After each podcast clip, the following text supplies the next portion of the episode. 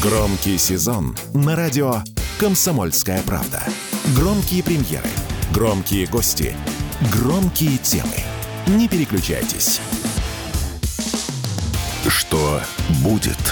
Честный взгляд на двадцать первое ноября. За происходящим наблюдает Иван Панкин. Приветствую всех тех, кто к нам только что присоединился. Напоминаю про трансляции. Они идут в Ютьюбе. Канал называется «Не Панкин». Пожалуйста, милости просим, подписывайтесь, пишите в чате в середине этого часа. Буду отвечать на ваши вопросы, микрофон будет работать. Рутюб и ВКонтакте все то же самое, только канал и группа называются «Радио Комсомольская правда». Подписывайтесь и вступайте. радио ка пэ точка ру это сайт, там есть кнопка «Прямой эфир». Можете слушать там телеграм-канал.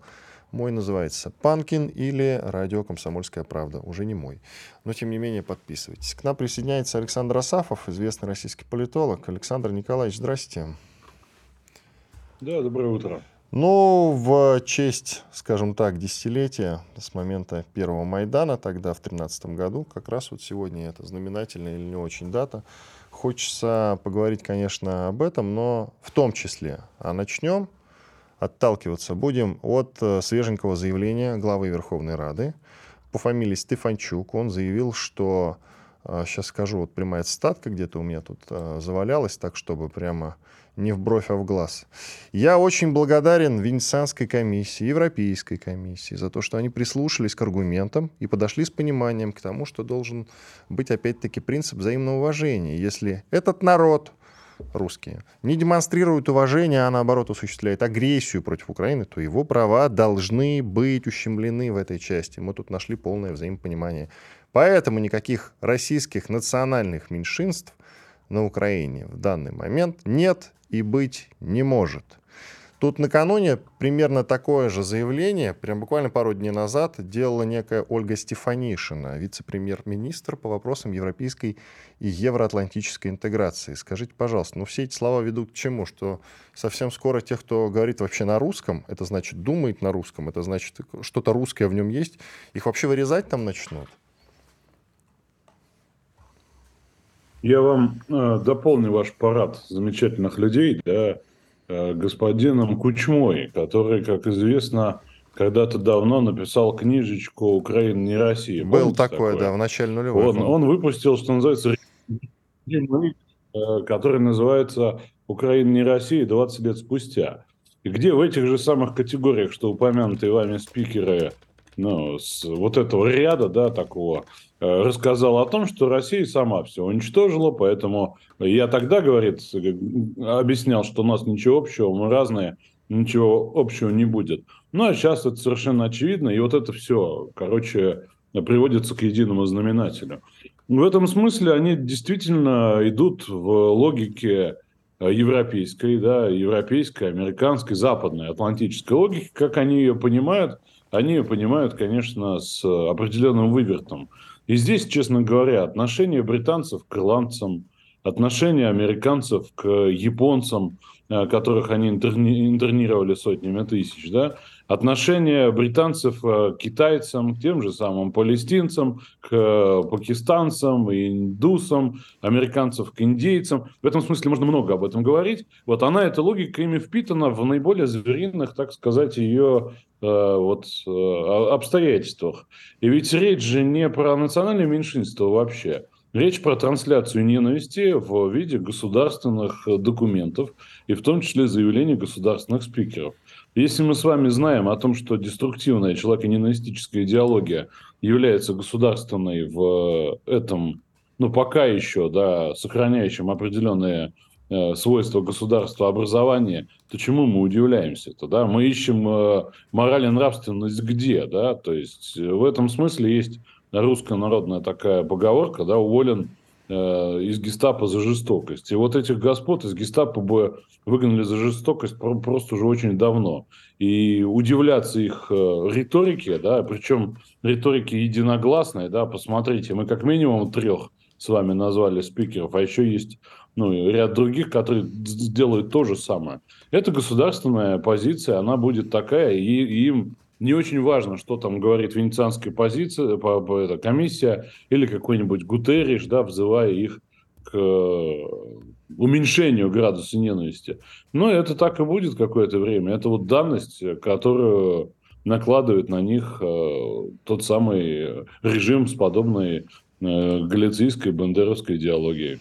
Кстати, кстати, да, что-то не распиарили-то мы эту книжку «Украина, не Россия» двадцать лет спустя. Я так подозреваю, просто деньги у Кучмы закончились, поэтому он и выпустил, скажем так, продолжение, если это можно назвать продолжением. Я уж не знаю, по-моему, просто переписал ее, скорее всего, уже текст первой-то книги все забыли. Тем не менее, когда он выпустил, в начале нулевых это было, ту свою первую работу. Скажите, пожалуйста, а почему мы не обратили на это внимания-то никакого? А? Почему мы вечно не обращаем внимания, когда сигналы-то поступают? Вот был первый. Президент страны написал, между прочим, а мы это проигнорировали.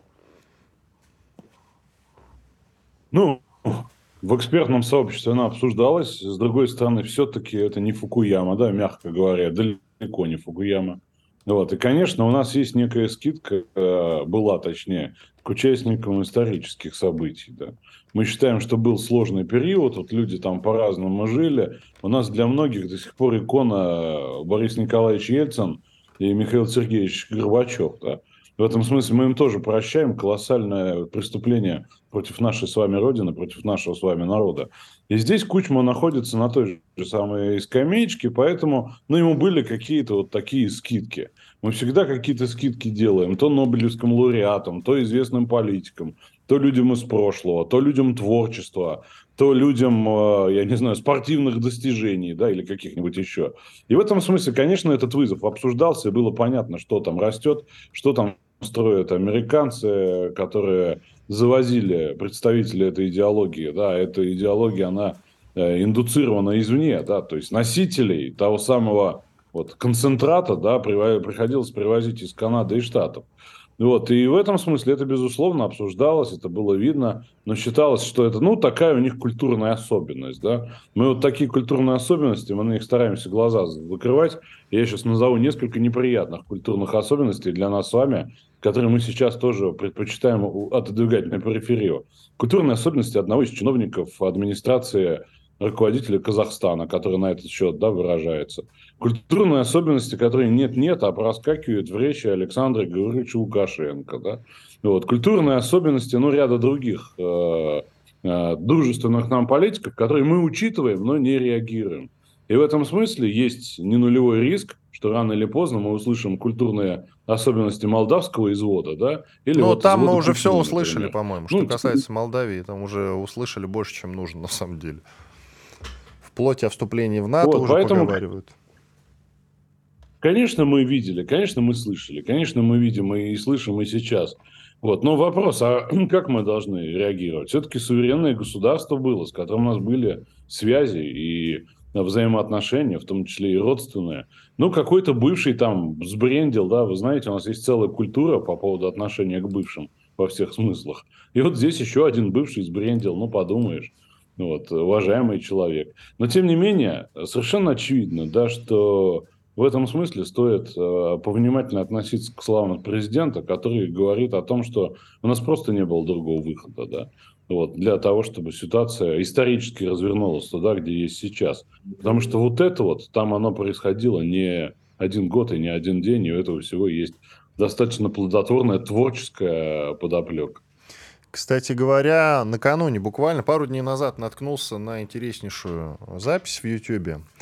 Арестович, известный украинский националист Корчинский, который тогда находился в оппозиции, и Дугин сидят в студии РИА Новостей. Это две тысячи четвёртый год. И как раз вот, среди прочего, Корчинский озвучивает идею срочного вступления в НАТО к две тысячи пятому году. Вот, пожалуйста. То есть мы, кроме того, что там Кучма пишет какие-то книжицы, ну, пишет и пишет, ладно. Были прямые заявления, причем мы в этом как-то, каким-то образом, так или иначе участвовали. Закрывали на это глаза. А самое главное, мне непонятно даже не это, ладно, закрывали глаза. Мы зачем, если у вас ответ на этот вопрос, им давали огромные бабки, газ бесплатный практически. Ну, то, что они нам в итоге за него платили, это, считай, задарма отдавали. Вот есть ответ на этот вопрос? Есть, конечно. Неоднократно это обсуждалось, и ответ, он сугубо неприятный для нас, э, как части государства.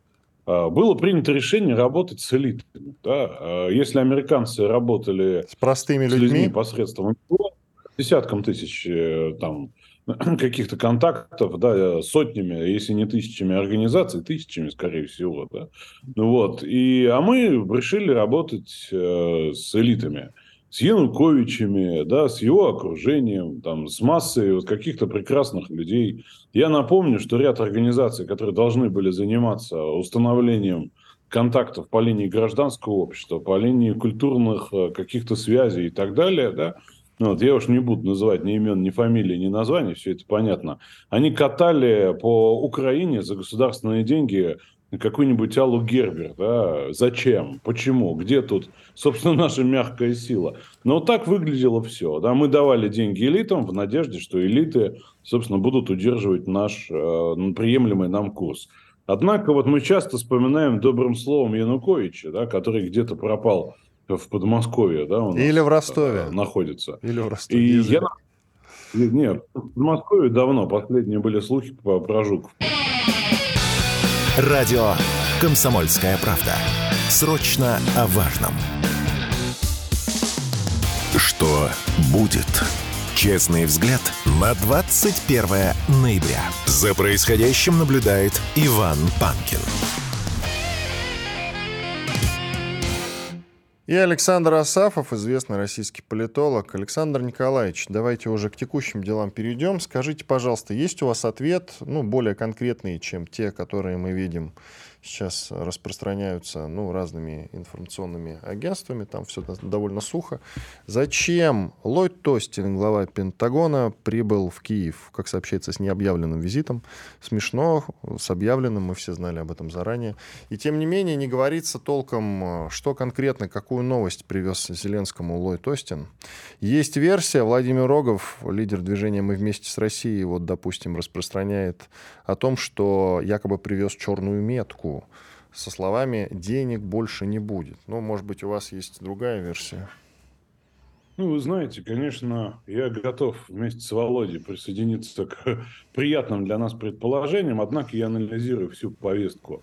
Вчера обсуждалось сто миллионов помощи внеочередной, включая те самые снаряды сто пятьдесят пятого калибра, артиллерийские и ряд других позиций номенклатуры. Сегодня же стало известно, что не только Остин, а еще господин со смешной для русского уха фамилией Писисториус из Германии с теми же самыми необъявленными визитами к Минотавру, да, приехал.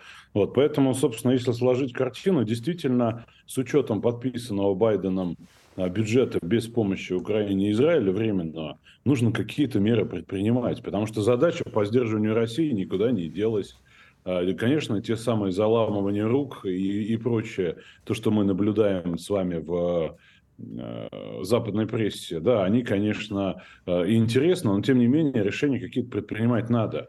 И я думаю, что это оперативный штаб для принятия ситуативных решений по какой-то, хотя бы какой-нибудь поддержке Украины оружием, да, и, собственно, необходимыми позициями военной номенклатуры на ближайший период в отсутствие принятия больших решений, которые сейчас просто невозможны, да, в силу ряда причин. Поэтому два основных актора, американцы и немцы, собственно, и собрались для того, чтобы как-то вот поддержать, обсудить, что вообще возможно сделать в этом пространстве. Я не думаю, что речь идет о черных метках. Вот. Хотя, конечно, хочется в это верить. Безусловно, хочется присоединиться к оптимистическим прогнозам. Но они не бросят это, это дело поддерживать, покуда есть ресурсы, есть политические задачи по давлению на Россию. У меня есть гипотеза, что как раз Остин прибыл для того, чтобы оптимизировать те бюджеты, которые выделяются. И сейчас ставка будет сделана на оборону. То есть больше никакого контрнаступления, это очень затратно. Уходим в глухую оборону, и на это деньги действительно будут выделяться. Ну, есть еще ряд других обстоятельств. Нужно а, понять, как прожить жим, зиму, как дотянуть до поставок, а, собственно, эф шестнадцать. Это тоже прям звучит в их речах. Сегодня Зеленский, да, говорил об этом, или вчера, что ли, да, что Тот, кто не контролирует небо, не может успешно контрнаступать. Вот. И в этом смысле понятно, они пытаются как-то за- закрепиться, закрепить какой-нибудь имеющийся результат и понять, что будет в дальнейшем. Потому что слова Залужного, да, опять же, в американской прессе на тему того, что тупик военных действий, собственно, достигнут, и нужно какой-то вундерваффе, чтобы его преодолеть, но это же тоже близко к истине. Поэтому они ищут варианты, пусть варианты не стратегической глубины, но хотя бы тактической, потому что, безусловно, экономически Украина – это же чемодан без ручки, да?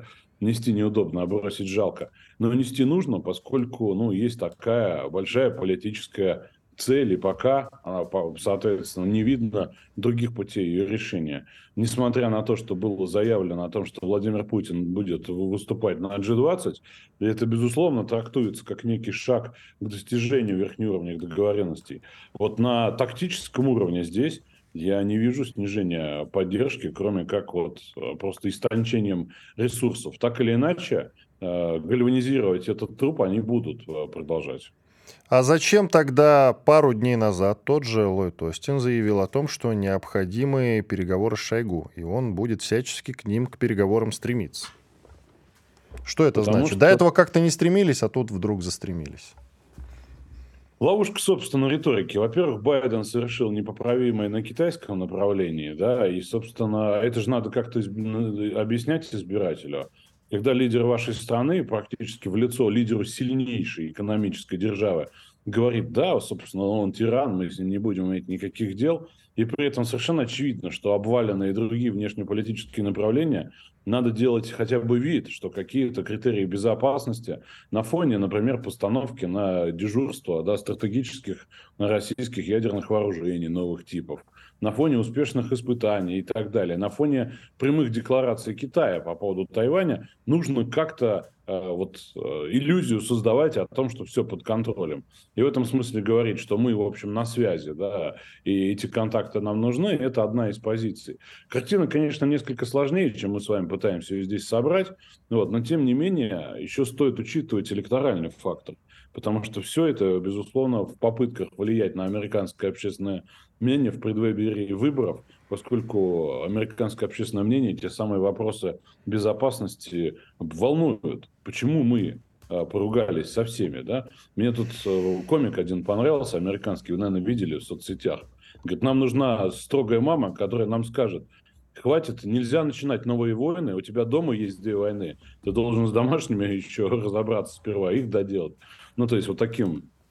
Доста- достаточно иронии такой. Он к этому отнесся, но видно, что это боль обще- общества американского, которому нужно такие вещи объяснять. И давайте еще поговорим про заявление американского режиссера Оливера Стоуна, скороносного, который очень много внимания уделял украинской тематике, делал документалки, снимал в том числе про события на Майдане. У него довольно взвешенная работа, интервью с Путиным до этого было. И вот он сейчас говорит, что, во-первых, цель Соединенных Штатов — лишить Россию суверенитета. Вот растолкуйте, как можно лишить страну суверенитета. Я имею в виду, ну, порядок действий, да, чтобы понимать. А то это общие слова. Лишить страну суверенитета. Как это может выглядеть? Ну и говорит, что целью США, опять-таки, являются ресурсы. То есть те ресурсы, которые у нас есть, контроль за ресурсами.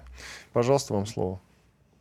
Вы знаете, конечно, приятно, что у нас есть такие друзья и союзники, как Оливер Стоун, снявший прекрасные фильмы и уж точно понимающий, что такое война. Да? Вспомните «Взвод», например. «Взвод», да.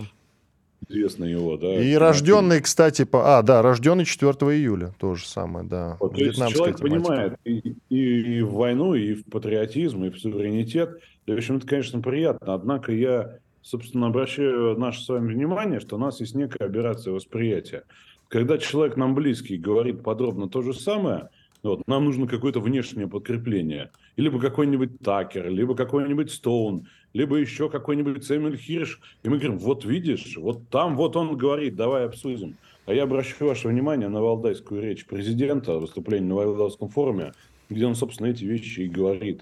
Он говорит, что Запад – это финансово-военная пирамида, которая все время требует чужих ресурсов, потому что своих не хватает. Он говорит, что Запад, собственно, из России делал врага, ему этот враг необходим просто для существования, да, для того, чтобы воспроизводить себя.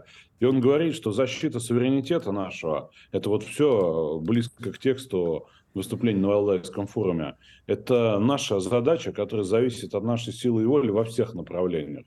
Это и, безусловно, государственный суверенитет, защита наших границ, оборона нашей страны. Это и научный суверенитет, да, развитие нашей науки, э, вот не э, в той модели, что у нас ничего никогда не получится, мы только должны западные образцы брать, да и все. А мы должны развиваться во всех направлениях, как это делает, например, госкорпорация Росатом, которая далеко обогнала все возможные, всех возможных конкурентов. Это, безусловно, суверенитет... Э, промышленные, когда мы должны развивать свое производство не только в части набившего оскомину импортозамещения, а превосходящими темпами мы должны развиваться для того, чтобы давать предложения интересные за рубежом. Это и суверенитет ценностный, да, по защите наших традиционных ценностей, это суверенитет образования, просвещения, да, и масса направлений, так или иначе, да, это, к этому неоднократно относился президент. И в этом смысле, если поставить себя на место не Оливера Стоуна, да, а тех, о ком он говорит, то действительно Россия для того, чтобы обеспечить простой доступ к ее ресурсам, которые нужны, да, для подпитывания этой самой машины, чтобы она эти ресурсы не могла защитить, действительно все это нужно разрушать. И образование, и просвещение, и э, возможность себя защищать, то есть ВПК и армию, и науку, да, все это требуется либо превращать в полезный себе ресурс, либо просто уничтожать, ну, их, исходя из таких недобросовестных конкурентных соображений. И об этом, по большому счету, идет речь, когда мы говорим о многополярности взамен однополярности. Как-то так примерно. Очень интересно.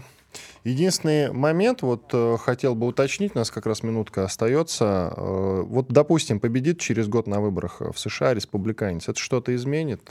Коротко. Сейчас у нас Байден, он демократ, но, судя по всему, не Трамп, допустим, победит, а вот кто-нибудь от республиканцев. Это что-то изменит глобально? сорок секунд у нас, коротко. Для нас это ничего не изменит, и надежд здесь никаких нет. Мы всегда в нынешней позиции, да, когда американцы цепляются инерционно за существование прежнего миропорядка, которого уже нет, в нынешней позиции, и мы, и Китай, всегда будем врагами, которые мешают, с которыми надо бороться ради всего, что есть американского на этом свете. И кто бы ни сел в кресло в овальном кабинете, он так или иначе с разной интенсивностью будет с нами бороться, это надо учитывать.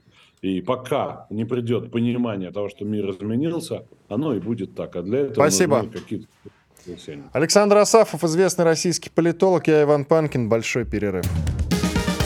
Радио «Комсомольская правда». Никаких фейков, только проверенная информация.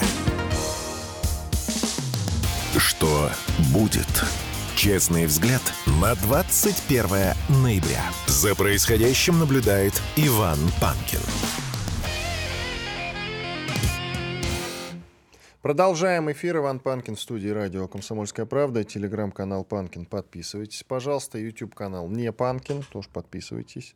И смотрите, пишите в разделе комментариев, жалобы и предложения, темы и гостей для эфиров. Регулярная просьба, одна из самых популярных, звать Романа Донецкого, известного блогера. Что, в общем-то, я и делаю. Телеграм-канал его называется латиницей слитно. Пишите в поисковике «Дон.РФ». Рома, приветствую. Доброе утро. Подробности по событиям десятилетней давности мы сегодня с тобой обязательно обсудим. Только для начала давай вот какой момент возьмем. Нельзя пройти мимо. Очень много уж разговоров пошло по поводу того, что собираются на Украине мобилизовать семнадцатилетних парней. Якобы одним из условий Запада сейчас именно это и является. И вроде как совсем скоро начнут призывать и семнадцатилетних, и семидесятилетних. Вот... Как ты считаешь, это действительно соответствует реалиям или на самом деле все-таки семнадцатилетних трогать не будут? Насколько я знаю, прямо сейчас мобилизуют в основном ребят от двадцати пяти, совсем молодых не трогают. Ну, здесь смотри, в чем дело. У них нехватка офицерского состава. Сейчас офицера запаса могут забрать до шестидесяти пяти лет. То есть повышение этой планочки до семидесяти вполне себе реально. Благо пожилых там половина населения. Ну и, соответственно, это не слабый резерв, хотя бы на тыловые должности. Про молодежь Насчет семнадцати не уверен. восемнадцать двадцать пять, да, у них пока в неприкосновенном запасе. Но я думаю, этот запас будут в ближайшее время распечатывать. То есть семнадцатилетних а семнадцать, восемнадцать... не будут, да? Кто знает, если припрет, они возьмут и шестнадцати, поверь. И женщин, и шестнадцатилетних, и кого угодно. Насчет женщин же мобилизуют сейчас активно женщин. Мы видим эти тиктоки в больших количествах. Более того, уже наш с тобой общий знакомый Руслан Татаринов, автор телеграм-канала «Шепот фронта», периодически постит у себя видеозаписи. Именно уже целый род создают женские. Ну, пока это частично добровольцы, частично с соответствующими вузами. То есть мобилизации женщин вообще нет. Есть мобилизация женщин, у которых есть соответствующие вузы, медицинские, там, финансовые, технические. Есть набор женщин-добровольцев, которых многие идут, потому как безработица и низкий уровень жизни. Что касается использования женщин в пехоте, это фантастическая глупость, здесь особенности физиологии сугубо. Скажем так, настолько полноценного бойца, как с мужчиной в окопе, с женщины не выйдет. Но опять же, им плевать, они берут количеством. Но при этом ДРГшку-то можно собрать именно из женщин. И часто можно, даже конечно. Китай, я знаю, что когда у нас с ним был конфликт, этим не стеснялись так действовать на самом деле. Огромное количество женщин у них, ну, в таких, тогда это еще по-другому называлось немножко, но они как вот спецназ к нам подсылали, именно женский, именно. Но уже есть информация про женщин именно в окопах, то есть в качестве обычной линейной пехоты, что глупость с точки зрения здравого смысла. Но со здравым смыслом там большие проблемы, боюсь. Теперь про события десятилетней давности, именно про этот период, про ноябрь, про, скажем так, первый Майдан тогдашний. Вот э, какие у тебя тогда были мысли, ты как житель Донбасса, скажи, пожалуйста, было ли ощущение, что грядет непоправимое? Было. То есть прям Смутно, уже, уже тогда в ноябре, уже в ноябре у тебя тогда после первого нет, Майдана, который в принципе... Нет. А. первого декабря. С первого декабря, когда началось все это чересчур активно, в принципе, начало вот эти студенческие все палаточки, для Украины это было чем-то стандартным. Там постоянно кто-то против чего-то протестовал, там постоянно кто-то на эти самые Майданы выходил на площади, постоянно чего-то требовал странного. Что это раздуется именно этот повод так, ну, вряд ли кто догадывался, кроме тех, кто стоял за событиями, кроме сценаристов, скажем так, вот этих всех событий. Но много ведь говорили об этом, что действительно власть Януковича и сам он достали. И вот на тот первый Майдан в ноябре приехали э, реально возмущенные люди. То есть не было такого, что за печеньки Запада. Печеньки появились позже. То есть э, нужные люди, а это немцы, поляки в основном и американцы уже как третьи, просто подхватили, сели на волну, что называется. Ну, в ноябре были конкретные требования. Евроинтеграция, чего многие тоже не хотели. Здесь дело было не в Януковиче, все прекрасно понимали, что экономика Украины привязана к экономике РФ. И что евроинтеграция означает разрыв с Россией. А разрыв с Россией означает, что индустриальные регионы просто жутко пострадают. Кстати, так в итоге и вышло. И на войну это не спишешь, в принципе. Те регионы Украины, которые были производственниками, те действительно потеряли значительную часть промышленности, особенно машиностроение пострадало. Все по сельскому хозяйству вот все это больно ударило. Ну и в В принципе, противниками Майдана с самого начала были те, кто понимал, кто был причастен к реальным отраслям промышленности и понимали, к чему приведет евроинтеграция. Сторонники, наоборот, были на Западной Украине, где до половины трудоспособного населения работало в Евросоюзе и хотело упрощения, улучшения своего положения там. А на Донбассе, скажи, пожалуйста, вообще не было желания, скажем так, присоединиться к Европе, то есть э, в пользу отрыва от России? Вообще или минимальные все-таки были? Не, ну все-таки согласись, семь миллионов человек. Все одним строем не ходят, это понятно, в любом обществе есть сторонники одного и другого. Ну, скажем так, реально в Донецке активных. Что в головах у людей это мониторить трудно, активных сторонников, они даже уже на митингах марта-апреля две тысячи четырнадцатого года, когда пытались их проводить, собирали триста-четыреста человек. Ну, триста-четыреста это копейки прям совсем на самом-то деле. Ну да. две тысячи вместе с приезжими студентами, которых а самого... привозили из городов. Сам Янукович, как ты считаешь, почему все-таки на силовое решение вопроса не пошел? Есть у тебя ответ на этот вопрос? Он пошел. Кто же ему дал? В принципе, был приказ о выдвижении... Не, но он тогда кричал, остановитесь, потом даже песня, помнишь, появилась хорошая, остановитесь, остановитесь, видите, надо выйти. Была, был приказ двадцать пятой бригаде ВДВ с Днепра выдвигаться на Киев, но он был тупо саботирован, это как, например. Были прочие приказы, насколько я знаю, воинским начальникам. Армия оба Майдана изначально занимала нейтралитет. Во время первого Майдана еще две тысячи четвёртого мой хороший знакомый как раз служил срочную службу, и он рассказал, что вот в пик событий их закрыли офицеры в казармах, а представителям митингующих, скажем так, заявили, что когда разберетесь, кто там власть, позовете. Что там, в принципе, такое происходило и второй раз. Армия планировала отсидеться и не хотела вмешиваться ни на одну из сторон. А контроль над армией у Януковича был довольно слабый. Он очень много делал для укрепления именно внутренних войск. Там и зарплаты повышали, льготы. Армия оставалась на заднем плане. Ну и она отомстила по-своему. Тупо заняла нейтральную позицию. Но еще одной из его ошибок называют э, слишком усердное заигрывание с национализмом. Э, с националистами, в частности. Запрещенный ныне в России правый сектор. Это же его детище, не так ли? Зачем, как ну, ты считаешь, совсем. Он вообще стал с этой тематикой заигрывать?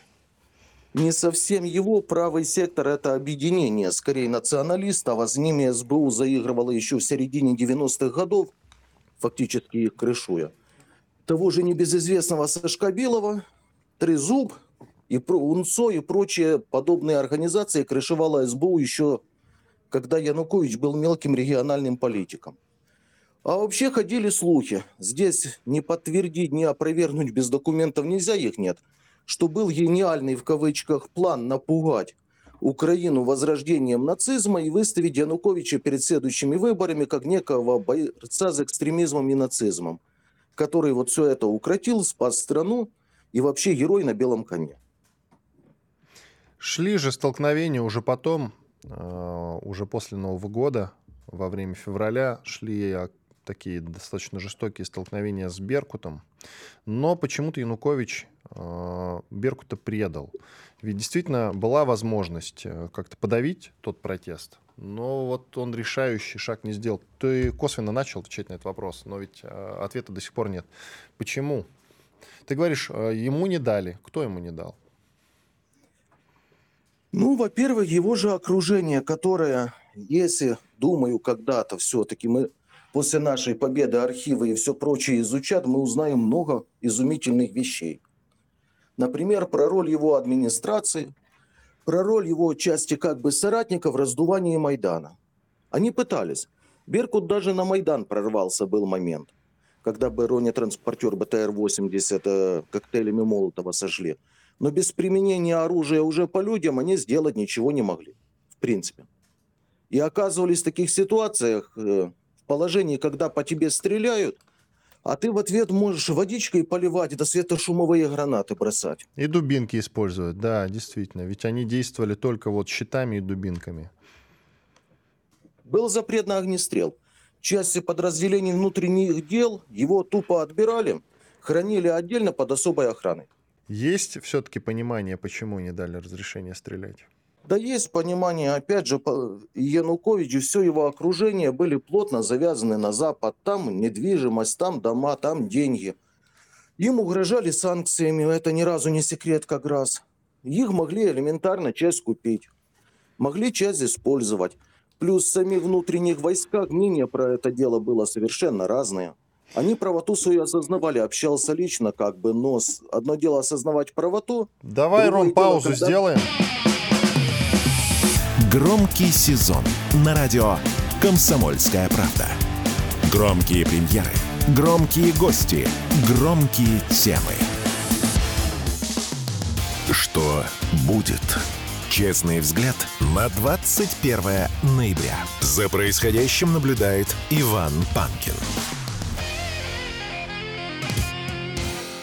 И Роман Донецкий, известный блогер, военный корреспондент, телеграм-канал «Латиница». Пишите в поисковике телеграмма. Дон РФ слитно, пожалуйста. Ром, давай продолжим. Как раз заговорили, почему же Янукович не применил тогда, десять лет назад, во время первого Майдана, оружие. То есть не сам он лично, а Беркуту так и не отдали этот приказ по какой-то загадочной причине. Действительно, если смотреть видео на Ютьюбе, в огромном количестве в Беркут летят коктейли Молотова, а они отбиваются щитами и дубинки. Это единственное их оружие. И там светошумовые гранаты, как Рома сказал, действительно там парочка у них была, применялись. Ну, по крайней мере, это если внимательно изучать те видеозаписи, которые мы в большом количестве имеем. Ты начал рассказывать э, как раз про то, что э, Януковичу пригрозили санкциями, то есть ему на Западе сказали не применять, не подавлять военным способом этот э, мятеж. Но на что, вот это интересно, один. он рассчитывал, вот, э, с учетом того, что они после того, как, скажем так, победят Беркут, дальше-то они куда пойдут? Его смещать. Основная эта претензия mm-hmm. была к коррупции, это он всех достал на тот момент. Действительно, мне многие украинцы жаловались на него. Коррупция была, это факт. Ну, по применению оружия, помимо вот всего прочего, Беркут, начнем с того, был, состоял из региональных подразделений, то есть в каждой области свое. Львовский тоже был также на Майдане, Ивано-Франковский и прочие. Они, скажем, оружие вряд ли бы стали по землякам применять. Там тоже был своего рода раскол. В принципе, они были лояльны власти, но все до определенного предела. Это тоже такой фактор, про который подзабывают. Кроме того... Кроме того, много ходило слухов про то, что в милицейском высшем начальстве МВД Украины, не на уровне министра, пониже, понятно, но все-таки многие генералы были элементарно, мягко говоря, не сторонниками действующей власти. Да и приказы так и не отдали. Плюс это ответственность большая и перед Западом в плане санкций. То есть можно было стать вполне себе чем-то вроде лидера Северной Кореи для Запада, чего они категорически боялись. Ну и опять же надежды, что все как-то само рассосется. Весь Майдан, все действия власти буквально пропитаны вот этой надеждой. Все само рассосется, мы их перестоим, переждем, мы не дадим разрастись этому делу. А в итоге тоже забывают, кроме Киева, ж, первая фаза острая началась именно во Львове и в других западноукраинских городах, где стали захватывать арсеналы, части внутренних войск, где стали захватывать местные администрации. Кстати говоря, силовики, для понимания, только в Хмельницком СБУ сделали две очереди из автомата по штурмующей толпе, причем не в людей, понятное дело, в землю. А в остальных местах тупо открыли двери и ворота. Украина сильно была расколота по региональному принципу. И вот это понимание своего, чужого тоже имело место быть. Есть и крымский, донбасский, Беркут, харьковский. Еще ряд новор... выходцев из Новороссии были готовы вполне себе сражаться, то западноукраинские уже были настроены гораздо меньше.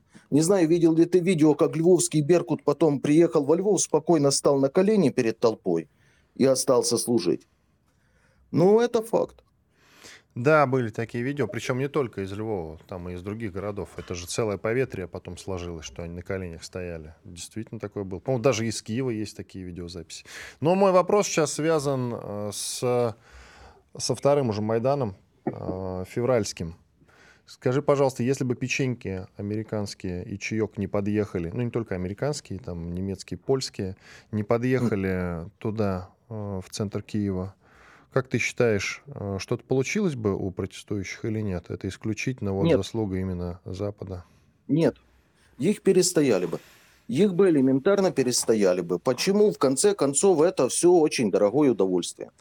Протестующих местных было мало. Я, стоя на антимайдане, еще до Нового года. Один день вот мы ближе к вечеру решили посмотреть, что такое Майдан. Тогда еще таких столкновений не было, то есть... Атмосфера была сильно спокойнее. Ну и прошлись мы, я так визуально глянул, ну там человек пятьсот одновременно тусило, это будний день. Все. Это весь Майдан, который постоянный, остальных привозили, это деньги. Кроме того, пятьдесят долларов за сутки на нос, это тоже огромные деньги, чтобы собирать толпы. Кроме того, кормежка, обогрев, это все тоже средства. Туда вкладывали десятки, если не сотни миллионов долларов. Все это. Без них все бы это выродилось вот в этот лагерь в пятьсот полубомжей, которые живут в вонючих палатках и требуют чего-то странного, которые бы тоже вечно не выдержали и в конце концов разбрелись бы. Так что расчет был почти как правильный. Почти как, потому что не могло оно быть без помощи вмешательства Запада, не могло. Про что Януковичу, когда он отказался подписывать договор о ассоциации, прямо говорили. А скажи, пожалуйста, на что, на что был расчет уже после того, как мы вернули Крым? Я, насколько понимаю, были ведь ожидания, что действительно их возьмут в Евросоюз, и что они заживут. И это после того, как случился Майдан, как пришел Порошенко, который сразу на самом деле уже проявил себя как довольно слабый президент. Вот на что у украинского общества, ты за ним наблюдаешь, был вот расчет, который длился без малого, считай, восемь лет. А чего было? Ну, до сих пор есть. Там до сих пор многие верят, что Европа близко. Тебе больше скажу, люди по неграмотности своей считали, что ассоциация, то есть договор о торговле беспошлиной, и есть вступление в Евросоюз. Более того, на Майдане прямо рассказывали, что зарплата минимальная станет полторы тысячи евро, пенсия тысячу евро. В Европу можно будет ездить свободно. Мы смеялись, ну, в принципе, есть чего смеяться с поездок в Венскую оперу попить кофе. Ну, там это воспринимали всерьез. Многие воспринимают до сих пор, что вот еще чуть-чуть, и все будет. Кстати говоря, превалирующий такой интересный слух до самого начала СВО. Если мы заберем Донбасс и Крым, нас возьмут в Европу. Мол, европейцы обещали. Вот тоже для понимания. Это на уровне религиозной веры. Это уже на уровне религиозной веры. Что где-то есть земной рай, в который только нужно ключик воротам подобрать. А этот ключик, это сначала Майдан, потом Донбасс и Крым, теперь перемога. То есть, и в это многие верят. То есть до сих пор нет понимания, что Майдан был ошибкой на самом деле. Я правильно понимаю? Я, насколько могу судить, они считают, что Майдан — это высшее проявление демократии на самом деле. Именно так. И это показатель, что они по-настоящему свободные люди, которые могут творить, что хотят, в отличие от русских и белорусов, которые не могут, как по-свободному, сжечь центр своей столицы и разнести свое государство. Хорошо, это а чего же тогда... Почему же тогда Зеленский прямо сейчас опасается Майдана три? Вот он прямо об этом говорит, что русские готовят государственный переворот против него, который, там, значит, как он выяснил, его разведка называется Майдан три. Чего же он тогда боится-то Майдана? Вот. Раз это, в принципе, таким считается явлением, даже не явлением, а событием большим и радостным. Я скажу тебе неожиданную вещь, но Зеленский себя видит чем-то вроде Владимира Владимировича Путина по-украински. Про что он неоднократно, кстати, и намекал, и от СВО, и прямо говорил. Ты удивил, ну-ка, растолкуй. Что он, мол, человек, который пришел в стране навести стабильность, установить сильную власть, ее восстановить. То есть, по сути, как это не звучит диковато, Зеленский противник Майдана. А что в головах у них укладывается одновременно и любовь к Майдану, и то, что у них президент, по сути, антимайданчик, хотя, конечно, весьма своеобразный, и что они ненавидят Россию, потому что здесь Путин, и что у них президент, который мечтает стать новым Путиным, ну, это уже работа пропаганды скорее. По крайней мере, какими-то логичными аргументами вот всю эту кашу, которая там творится в головах, объяснить очень сложно. Но, тем не менее, именно русскоязычные регионы во многом поддерживают Зеленского и идут в ВСУ именно потому, как Зеленский затронул на выборах вот те самые струны, которые в две тысячи четырнадцатом году были, что Западная Украина тянет нас куда-то не туда. Не надо забывать, что Зеленский, по сути, победил как пророссийский кандидат, опять же, как это дико сейчас не звучит. Арестович же тоже хочет сейчас победить, как тоже, в общем, пророссийский кандидат. Ну, не, значит, не официально пророссийский, а, скажем так, как человек, который ориентирован на некие переговоры. И, в общем-то, под этим лозунгом, многие об этом говорят, выходили практически все украинские лидеры и побеждали на выборах. Да. Кучма вот под такими лозунгами шел, Янукович под такими лозунгами шел, Зеленский под такими лозунгами шел. Ну, оно всегда приносило успех. Сначала приходил яркий прозападный политик, который все опускал ниже плинтуса. Потом его свергал конкурент, который намеками и подмигиваниями российскому, русскому, по сути, населению, а добрая половина Украины — это русские этнические, как ни крути, элементальные, выражаясь по украинскому же стилю. Новый кандидат подмигивал, намекал, что я, мол, не такой, что я, мол, нормальный, что мне армия мова вира не надо, и его мигом выбирали. У нас тридцать секунд коротко, как прогноз, возможен ли новый Майдан? Именно Майдан, Нет. не госпереворот, а Майдан. Нет. А почему? Потому что на него нужно, чтобы кто-то дал деньги. Майдан угу. — это праздник демократии за огромные средства. Все ясно. Денежек-то там, ну, так, чтобы на переворот, который еще состоится или не состоится, это такая довольно весьма условная инвестиция. Вкладываться в нее сейчас никто не будет, и так хорошо. Спасибо большое. Роман Донецкий, военный корреспондент и блогер. Я Иван Панкин. Встретимся с вами, друзья, завтра. Все будет хорошо, и Майдан на Украине рано или поздно будет. Праздник демократии мы еще увидим. Радио «Комсомольская правда». Мы быстрее телеграм-каналов.